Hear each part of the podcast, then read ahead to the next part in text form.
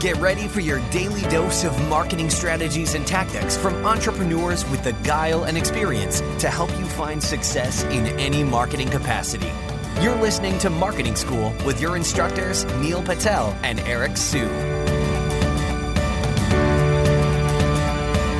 Hey, Marketing School listeners, I have an interesting stat for you. Did you know that Walmart improved their conversion rate by 2% for every second that they improved their load time?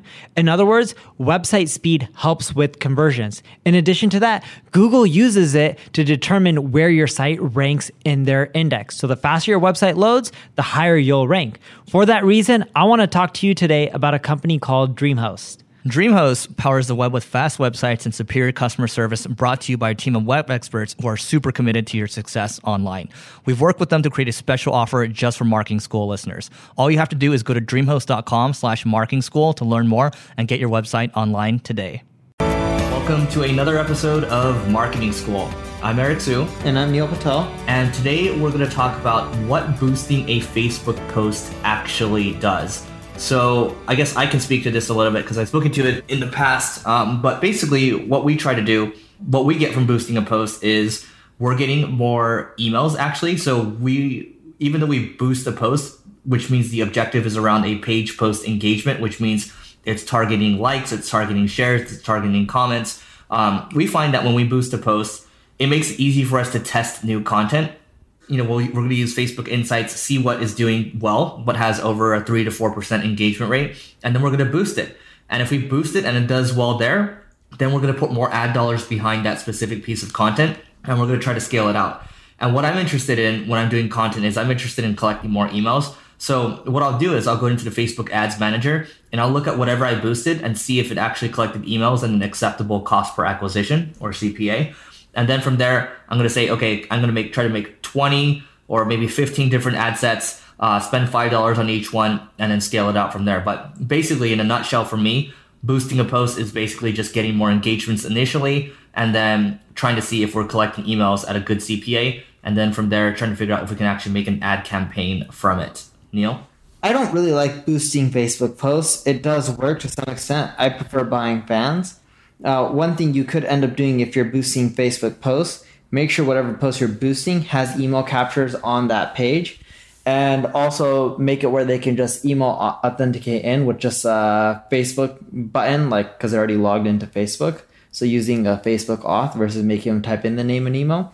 If you do that, I found that you can get quite a bit of emails from Facebook and then just keep remarketing to them. In general, I know Eric's a huge fan of it. If you're going to spend money on Facebook, spend it going to the landing page or spend it going directly to getting more fans, right? Because if you get more fans, and if you look at my fan page, you'll see it. I bought over like four or five hundred thousand fans. Works well. I can get over two hundred thousand visitors a month from Facebook. I hate the concept of boosting posts. The only time I've seen people really successfully do it on a consistent basis and make it profitable is when they boost, take all those people, remarket them because now they read your content, and then send them from remarketing to a paid landing page, like where you're selling them something or squeezing them on something. I found that to work well too. Yep. That's one of the primary things that we do when it comes to boosting. I mean, especially considering we've done a lot of uh, live videos. So what we do with those live audiences, we will boost them and then we'll make a retargeting audience off those videos. Anybody that's watched 10 seconds or so. And then we're gonna we're gonna retarget those people and try to get them uh, you know further down the funnel. So really, I think at the end of the day, it's really about um, figuring out what works best for you. We have some clients. Uh, there's a big grocery chain on the East Coast. They are all about boosting posts because they're showing you know pictures of food all the time, and that stuff does well on Facebook. People love that stuff.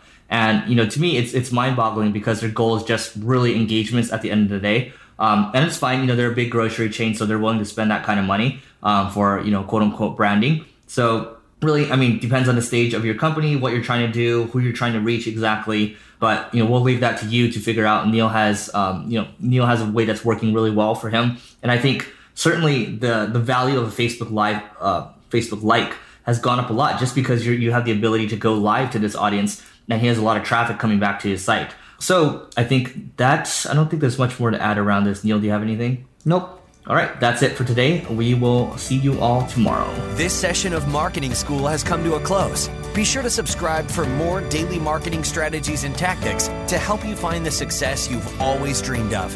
And don't forget to rate and review so we can continue to bring you the best daily content possible. We'll see you in class tomorrow, right here on Marketing School.